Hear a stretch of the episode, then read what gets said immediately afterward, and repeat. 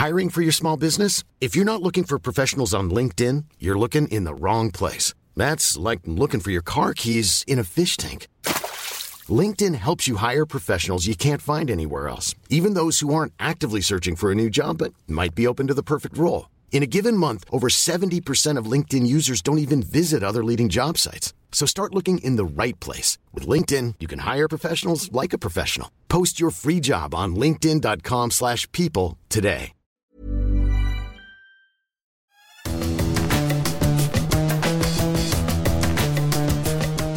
Salut les fous du volant, un rendez-vous un petit peu euh, particulier aujourd'hui euh, avec euh, Stéphane Vrignon. On va recevoir un, un- un grand monsieur de l'endurance euh, française. Une légende parmi les légendes de 24 heures du Mans. Exactement. Benoît Tréluyer qui euh, est déjà euh, introduit dans la confrérie des, des fous du volant, triple vainqueur des, des 24 heures du Mans. On va parler avec lui de beaucoup de choses finalement assez historiques hein, sur, sur sa carrière, sur sa relation avec les 24 heures du Mans. Quelqu'un qui est vraiment fondamentalement dans l'esprit des 24 heures du Mans et avec, euh, qui a formé un trio avec euh, André Lauterer et, Marcel Fassler, qui était un, trio, je dirais, de camaraderie. Quand euh, on, lit les interviews, quand ils nous en parlaient aussi, c'est qu'ils passaient leur temps à rigoler et c'était sérieux quand ils bossaient, mais ils, étaient soudés et ils travaillaient, chacun travaillait pour les deux autres. C'était vraiment l'esprit du 24 de- des 24 heures du Mans. C'est pour ça qu'on tenait à, à l'avoir spécialement et euh, bon, on va voir ce qu'il va nous dire. Exactement. Allez, on se connecte avec euh, le triple vainqueur des 24 heures du Mans, Benoît Tréluyer.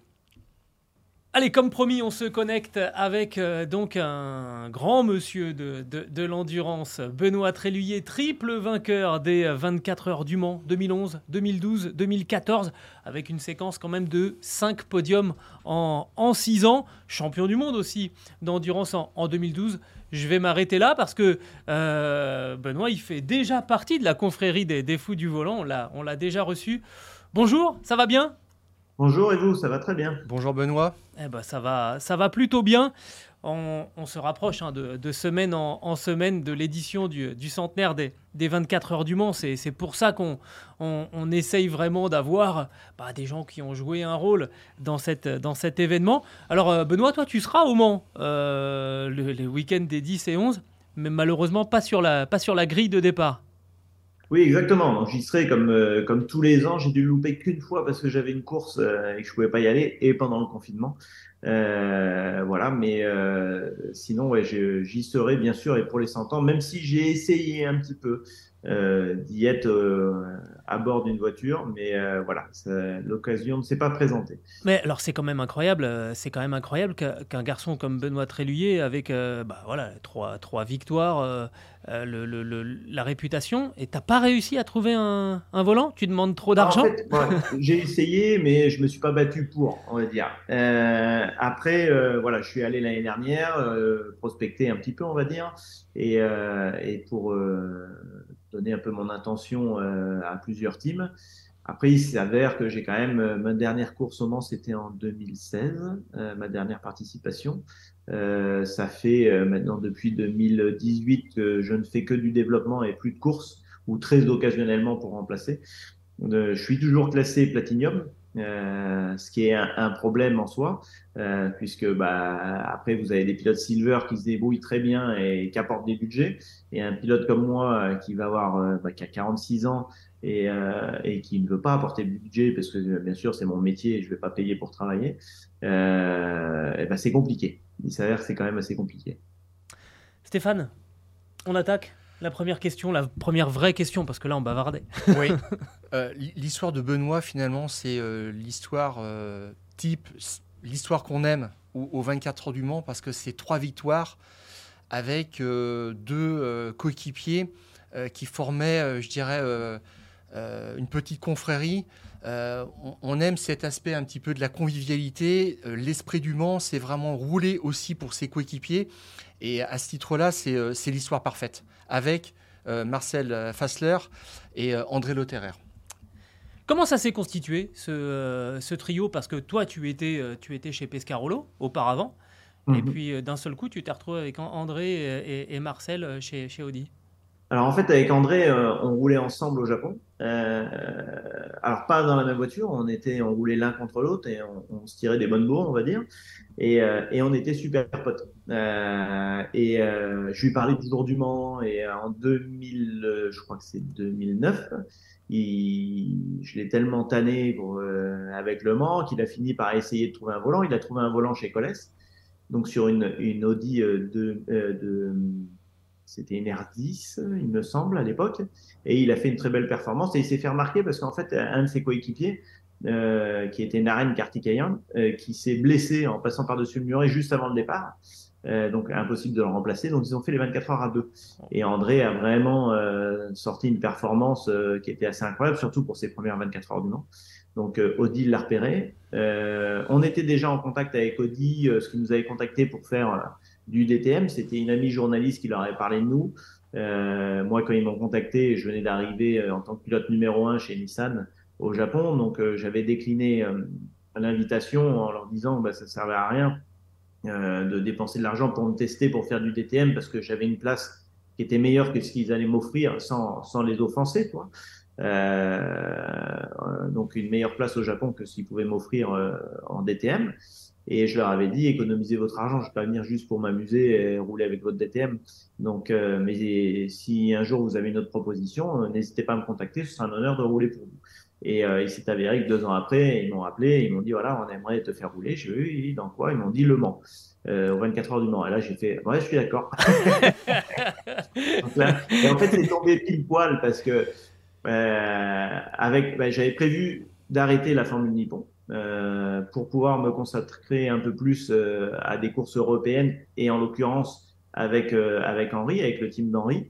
Et quand ils m'ont contacté, j'ai tout de suite appelé Henri. J'ai dit, écoute Henri, j'ai un petit problème. Henri Pescarolo, hein, je, je, dis ça pour ceux qui sont pas au fait. Et, et j'ai dit, il y a Audi qui m'a contacté pour rouler chez eux. Et ben alors, bah, ça m'embête quoi. Il me dit qu'est-ce que ça, t'embête pas du tout? Il dit t'es fou, faut accepter. et, donc voilà, ça a été. Je voulais lui demander si je pouvais éventuellement faire un test. Il m'a dit non mais accepte. Et ça a été euh, vraiment aucun souci. Et Henri, c'est ce qui est génial avec Henri, c'est qu'il était vraiment là pour nous aider à, à pouvoir euh, progresser et à évoluer dans l'automobile. Et, euh, et il n'était pas juste là pour nous garder et essayer de gagner le Mans avec ses pilotes. il était vraiment ouvert. Puis il avait, il pouvait avoir un panel de pilotes assez incroyable, Henri. Donc euh, voilà. C'était comme, c'est comme ça que ça arrivé. Alors, j'étais la semaine dernière avec euh, Philippe Albuquerque, un, un, ancien aussi de chez, de chez Audi, euh, parce que j'ai essayé le, simulateur chez, chez Aotech. Euh, et Philippe me disait, moi je suis un école, je suis, je suis un ancien élève de, de l'école euh, Ulrich, c'est-à-dire que le docteur Ulrich, il avait une certaine science pour composer les, les, les équipages en ne se concentrant pas que sur les, sur les chronos, mais sur l'attitude, sur l'échange entre, entre les pilotes. Toi, tu es plutôt un élève de, de l'école euh, Pescarolo. Il a fallu t'adapter ou il, a, parlait le même langage, les deux? Il parlait un peu le même langage, même si, euh, si Henri n'apprécie pas euh, particulièrement ce qui s'est passé sur les réglementations avec Audi, etc. mais non, mais c'était ces deux hommes très humains hein, qui adorent leurs pilotes, qui font tout pour leurs pilotes. Donc non, ça reste, ça reste vraiment pareil. Après, euh, Dr Ulrich, il a essayé, euh, il a essayé plusieurs, euh, plusieurs façons aussi. Hein, c'est comme ça qu'on y arrive. Mais nous, ça a été typiquement, il, a, il a choisi ces trois pilotes en se disant, ils vont bien s'entendre. Il pensait pas à quel point. Bon, il savait qu'André et moi, on était déjà potes. Marcel, je m'entendais bien avec lui, mais on s'était pas vu depuis très longtemps, parce qu'il a fait carrière en Europe et moi au Japon, mais on avait débuté en Formule Campus, on a fait la Formule Renault, la F3 ensemble, donc on se connaissait bien déjà, on s'appréciait. Et, euh, et quand on s'est retrouvés tous les trois pour la première fois pour les tests à Sebring, euh, dans le voyage euh, dans la voiture de Locke, on s'est retrouvés tous là-bas et on a pris la voiture de Locke, on est montés tous les trois, on a rigolé tout le trajet et voilà, ça a été des anecdotes et c'est passé de suite. Alors comment est-ce que vous voyez à l'époque justement euh, cette armada Audi qui est la référence, qui est une équipe d'usine avec un budget extraordinaire, on va parler à peu près de 80 millions d'euros. Euh, Henri avait à peu près 8 fois moins, 9 fois moins, 10 fois moins de, budget. Euh, sachant que l'histoire s'est toujours terminée malheureusement de la même façon et à la fin c'est le docteur Ulrich qui disait Pescarolo nous a fait peur mais on est parvenu à gagner. Est-ce que on n'y croyait pas tellement. C'était, est-ce que c'était une forme de politesse ou est-ce que c'était un petit peu la, réalité? Parce qu'il y avait un tel écart en termes de préparation, euh, d'approche, que ça devait se terminer à chaque fois comme ça Ouais, euh, je pense qu'il y a eu quand même des années où euh, Henri aurait dû gagner. Henri vous le dira. malheureusement, c'était des années où je n'étais pas dans la voiture. Hein. J'avais été remplacé par un, un pilote assez connu, hein, Sébastien Loeb. on était tous les deux pilotes PlayStation. Euh, et, c'est sûr que le buzz était beaucoup plus important avec un Loeb qu'avec un Tréluyer à l'époque. Ça le serait toujours d'ailleurs. Mais, euh, euh, voilà, ces années-là, je pense qu'Henri aurait dû gagner. Je pense que la réglementation était, clairement assez avantageuse pour Pescarolo, même si elle n'était pas autant qu'elle a pu l'être pour Audi pendant des années, on va dire. Hein. L'équilibre était fait parce que euh, voilà, il y avait des énormes budgets du côté Audi et beaucoup moins importants du côté des privés comme Henri. Donc euh, la CO avait réussi à faire quelque chose. Mais après, euh, si la CO voulait aussi attirer d'autres constructeurs, il fallait pas non plus trop avantager les privés. Mais c'est sûr que la préparation était complètement différente. C'était pas les mêmes budgets, mais c'était pas la même façon de travailler non plus. les deux étaient très très bonnes. Euh, je pense que chez Pescarolo, il avait une équipe de dingue, euh, avec des mécanos, des ingénieurs, que des passionnés. Je ne dis pas que Elodie n'était pas passionné, hein, mais... Il y avait vraiment un côté famille. C'était vraiment une famille, quoi, avec Madi, avec Henri, avec... Voilà, c'était euh, avec le petit Stéphane, avec bah, tout le monde. Bah, moi, je les connais. Bah, c'est, des, en plus, c'est des personnes que je connais depuis que je suis arrivé dans le sport auto, que j'avais 17 ans. Quoi. Donc voilà, c'était, c'était une famille. Euh, mais on pouvait pas se permettre de faire les mêmes choix. On allait toujours un peu euh, à tâtons. On se disait bon bah on espère que ça va tenir, mais on n'avait pas les mêmes essais préparatoires. Chez Audi, quand je suis arrivé, on allait faire des séances de roulage de 30 heures. Il y avait une pièce qui pétait, il refaisait la voiture complète et on recommençait. On allait faire des simulations de changement de turbo. Euh, on allait, je me rappelle, c'est en Allemagne de l'Est à l'époque. Euh, on allait rouler sur un espèce d'aérodrome, on roulait, on roulait, on roulait, puis d'un seul coup, le docteur Ulrich ou les ingénieurs, ils disaient euh, problème turbo, on change de turbo à chaud, tu vois, et, euh, et ils s'entraînaient dans les conditions réelles de température, moteur, etc., de changer les turbos pour savoir quel problème ils allaient rencontrer.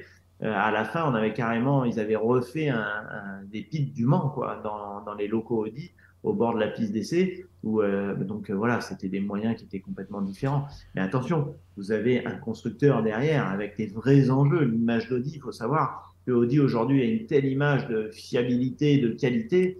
Euh, c'est tout ça, c'est dû au Mans, même si c'est impossible à quantifier. Euh, c'est réellement dû au résultat du Mans et à, à, ce qu'a ce qu'a pu euh, représenter euh, Audi au 24 heures du Mans pour les, pour les, pour les téléspectateurs et les spectateurs. Et la première année, euh, enfin, l'année de leur première victoire en 2000, ils sont vraiment prêts pour ouvrir toute cette saga, toute cette période de succès.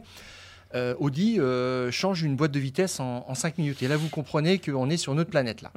ouais, ouais, bah, J'ai encore revu Émile, qui était le responsable des boîtes de vitesse à l'époque. Non, non, voilà, c'est. mais là, c'est vraiment on va dire, euh, il y, a beaucoup de, moyens humains et intellectuels euh, qui sont sollicités chez Audi. Il y avait énormément d'ingénieurs. Quand je suis arrivé en 2010, ils étaient à peu près 150. Je suppose qu'en 2000, ils étaient un peu moins. Ils devaient être à, peu près 80, entre 80 et 100 personnes. Je ne connais pas les, euh, les, les, détails. Mais en fait, il y avait. c'est comme pour les règlements. Vous avez la FIA et, et la CO et ils vont être une dizaine de personnes à se pencher sur le, sur le règlement, quand vous avez par constructeur une cinquantaine d'ingénieurs qui vont se pencher pour détourner euh, le règlement que dix ingénieurs ont fait. Ils peuvent tous être les plus brillants à la FIA et à la CO, quand vous en avez euh, le double ou triple ou quadruple qui travaillent derrière pour essayer de contourner leur règlement. Tu fais pas le poids. Euh, euh, ça fait pas le poids. Et c'était la même chose euh, chez, chez Audi par rapport à des teams privés comme Henry. Alors ça, c'est ça, c'est la préparation en amont mais euh, il y a aussi euh, tous les plans de course qui sont prêts. Et je dirais que Audi s'est rapproché des standards de la Formule 1 parce que euh, vous vous apercevez que en termes de, stratégie, tout ce qui peut arriver en piste, safety car, etc., accident, c'est déjà prévu. Et il y a des scénarios qui sont applicables directement et vous les connaissez. C'est ça qui est stupéfiant. avant, que tu répondes, avant que tu répondes, Benoît, il faut aussi signaler que chez Audi, on s'est basé sur la connaissance de Reynolds Yost pour, oui, euh, pour faire l'équipe.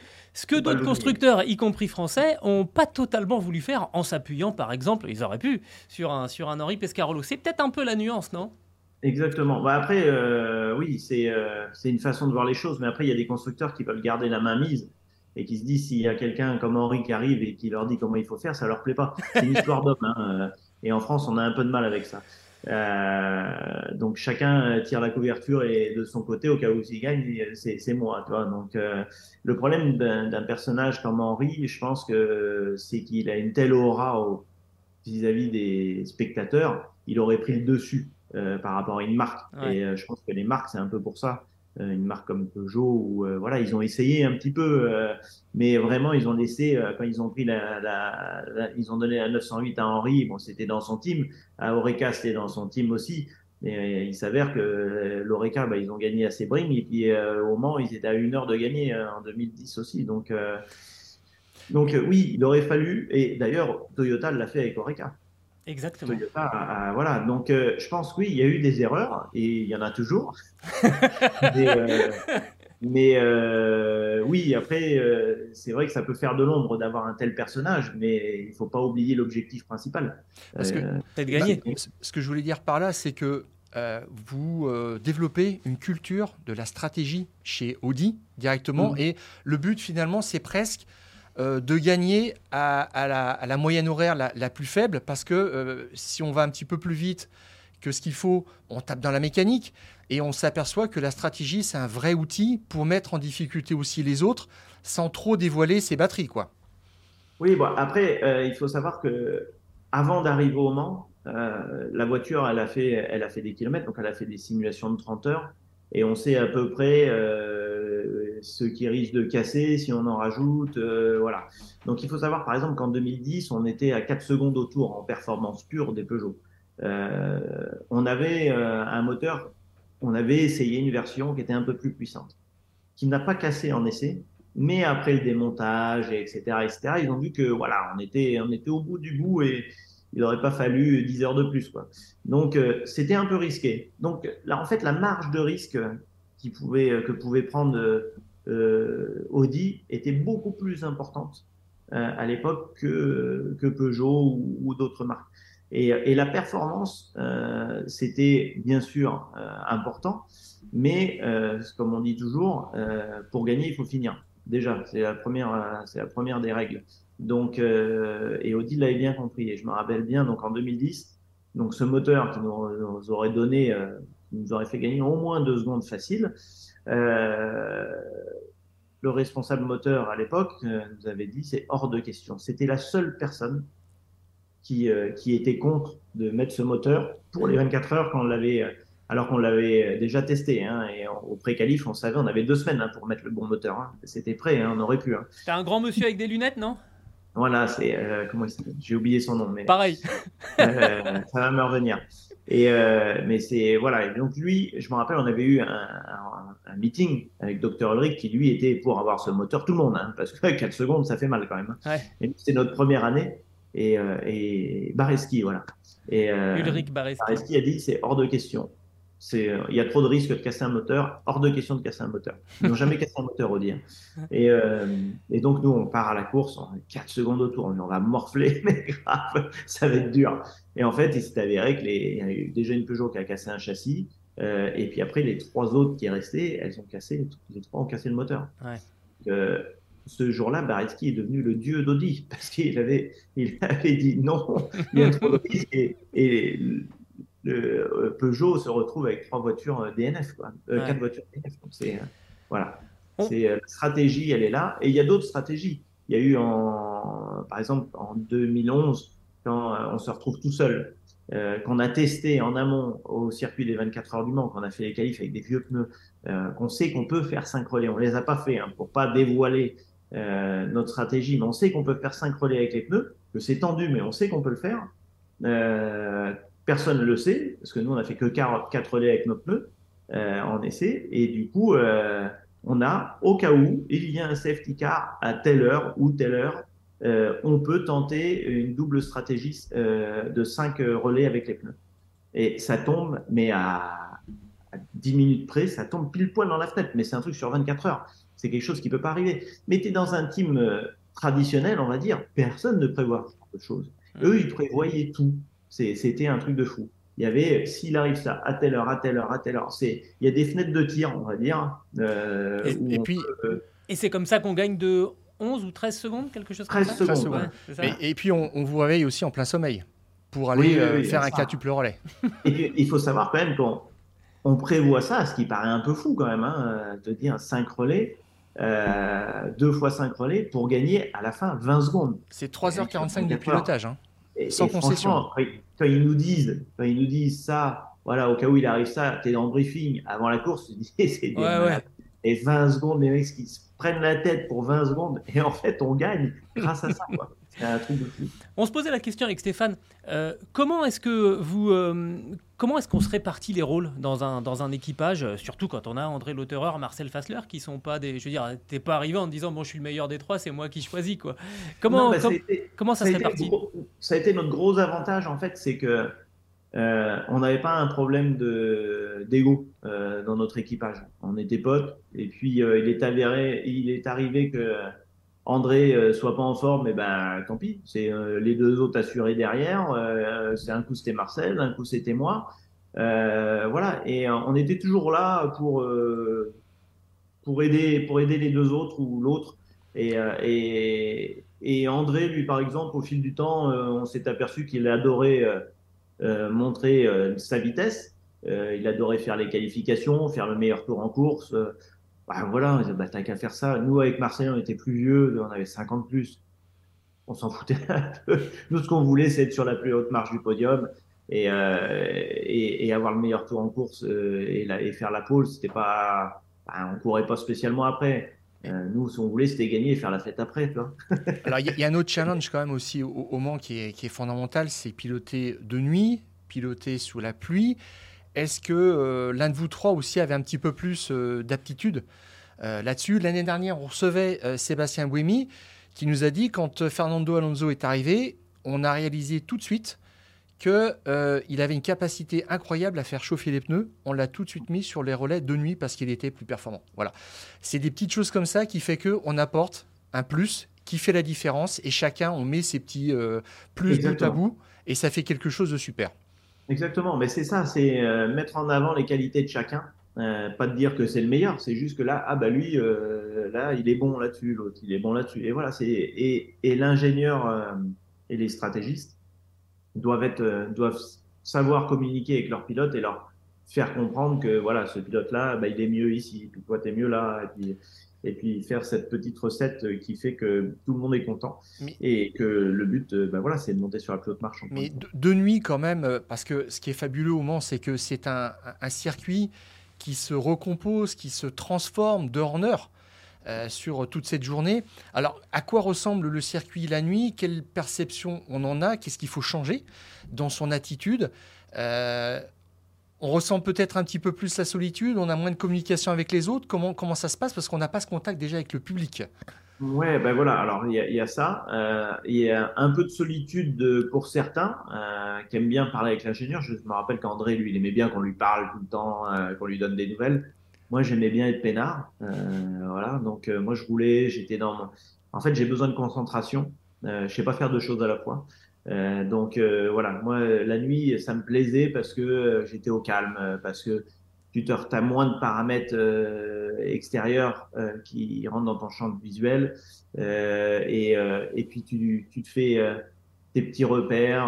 As, moi par exemple j'ai le delta time, ce qu'on appelle delta time, c'est on sait si on est en avance ou en retard sur le temps idéal ou sur notre meilleur temps. Et donc voilà, moi essayé d'être précis et pour garder ma concentration c'était d'essayer de faire les relais les plus précis possibles. Et euh, donc j'avais toujours une marge de sécurité. Des fois, ça m'amusait. J'avais perdu du temps derrière une GT, ben, j'attaquais un peu plus. Alors des fois, ça c'est une connerie. Il faut éviter de trop le faire quand même. Mais pour essayer d'être dans le même dixième, je m'amusais. Et en fait, je m'amusais à piloter, mais je m'amusais à être précis. Et donc j'avais toujours des relais qui étaient hyper constants parce que c'était mon jeu, c'était mon ma façon de, de me concentrer, mais de garder la concentration extrême. Parce que le plus dur là-dedans, quand vous êtes en pleine solitude pendant la nuit, c'est de rester concentré. Ben, le, temps, le temps passe, il faut qu'on avance.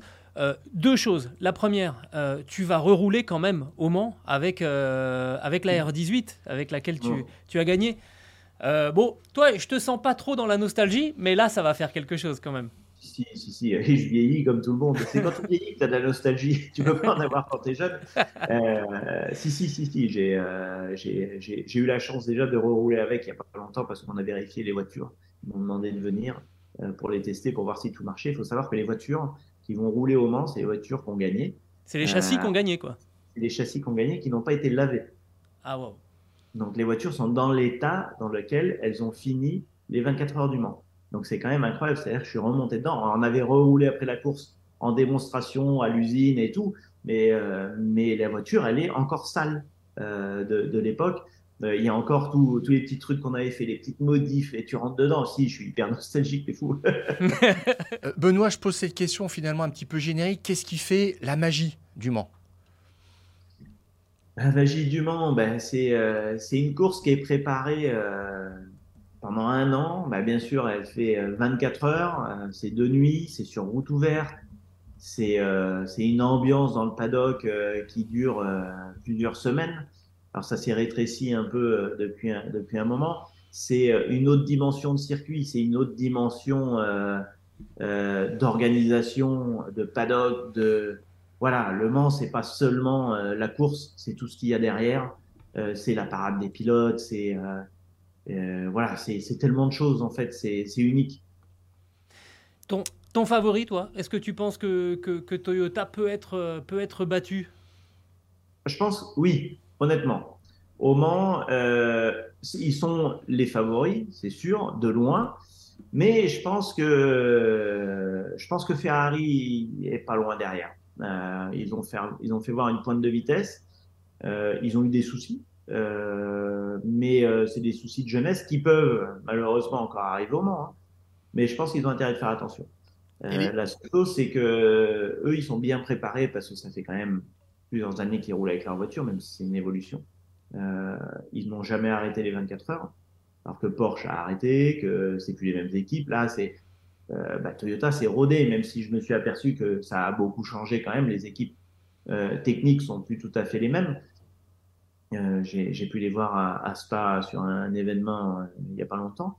Euh, et, en fait, ils sont ultra favoris, mais ils sont pas imbattables. Et Ferrari, à mon avis, attention, hein, je suis suis pas un expert, puis en plus, j'ai pas mal de boulot maintenant, et je, je, je regarde un peu de loin, j'avoue. Je, je, suis parce que ça m'intéresse, mais j'ai plus l'œil que dans le détail quand tu es dans le paddock je, je traîne plus dans le paddock. Donc, mais, mais j'ai quand même une vue d'ensemble qui est, qui est, pas mal. Et des fois, avec plus de recul, on a moins les ragots et mm. on a une meilleure, euh, meilleure vision. Et je pense que Ferrari n'est pas loin, vraiment. Et s'ils arrivent à être fiables, euh, on est dans une autre dimension. Au moins, c'est ce que je disais, le circuit.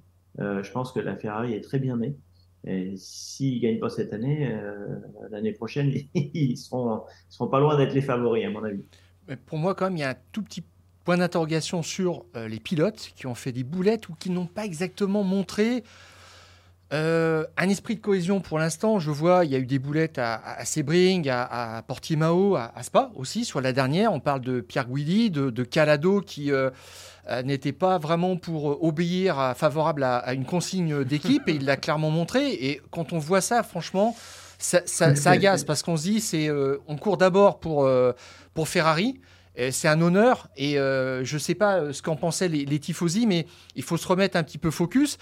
Giovinazzi aussi a eu quelques difficultés et là on a des pilotes qui viennent d'une catégorie qui est en dessous, le GT, ou d'une autre catégorie, c'est-à-dire la Formule 1. Et là maintenant il faut se mettre d'accord sur l'endurance et c'est peut-être aussi un petit peu le, la question qu'on peut se poser au sujet de Ferrari, même si la voiture est quand même assez fiable et assez rapide.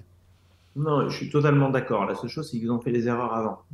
Et je pense que quand tu arrives au Mans et que tu as fait des boulettes euh, les courses précédentes, je pense que tu te fais petit et ton humilité, elle arrive automatiquement. Si c'est pas le cas, ils seront pas là l'année prochaine. moi, je suis le boss. Hein, il non, mais c'est clair là-dessus. C'est clair.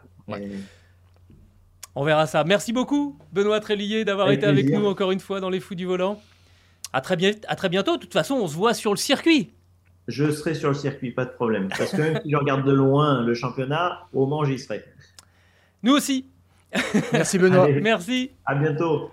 Eh ben, comme d'habitude, on n'est on est jamais déçu avec, euh, avec Benoît. Alors, pour tout te dire de, de, de- de l'entente entre Marcel Fassler, euh, André Lotterer et, et Benoît Tréluyer, il m'est arrivé une fois d'être au Mans.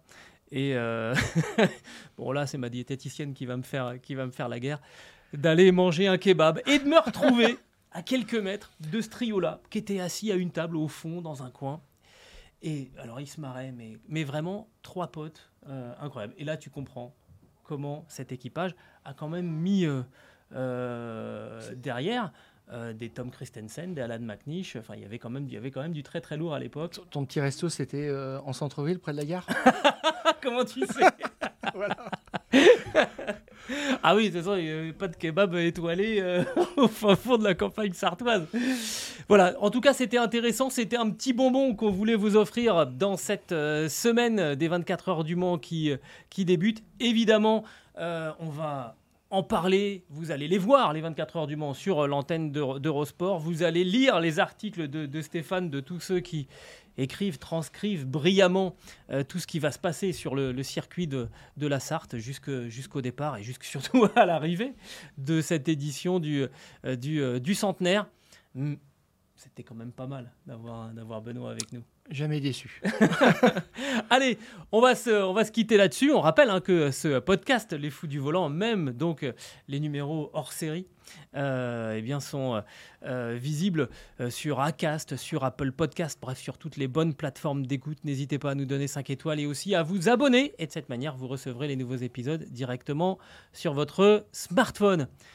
Bah, on se retrouve euh, la semaine prochaine pour parler, euh, pour parler euh, cette fois, euh, bah, éventuellement un peu quand même du résultat euh, de ces 24 heures du Mans. Toi, j'ai l'impression que tu as quand même Alors, une là- petite, euh, un petit, favori Oui. quand même. Hein Euh, Je vois ton t-shirt là. Non, mais enfin, je, je pense que la raison l'emportera. Toyota euh, part avec une longueur d'avance, on va dire, mais Il l'a dit. la présence de, de Ferrari est particulièrement excitante. On attend aussi beaucoup de Peugeot qui euh, nous doit un petit peu euh, un rebond, Mm, on mm, va mm. dire, en termes de, de performance. On y croit, on Ouais. est confiant. Avec les euh, voitures à effet de sol, par- Porsche. parle pas trop de rebond. Porsche, l'histoire aussi. Et puis, euh, voilà, Jacques Villeneuve, etc. Enfin, les grands noms, des belles marques qui, sont, qui sont engagées. C'est vraiment le- la fête, la fête qu'on attendait, qu'on nous avait annoncé il y, a, il y a plusieurs mois, il y a quelques années, 3-4 Oh oui, ça années. fait, ça fait plusieurs années qu'on. On y est et on va se régaler. On trépigne. Euh, donc on se retrouve la semaine prochaine dans les fous du volant. Et d'ici là, On coupe le contact.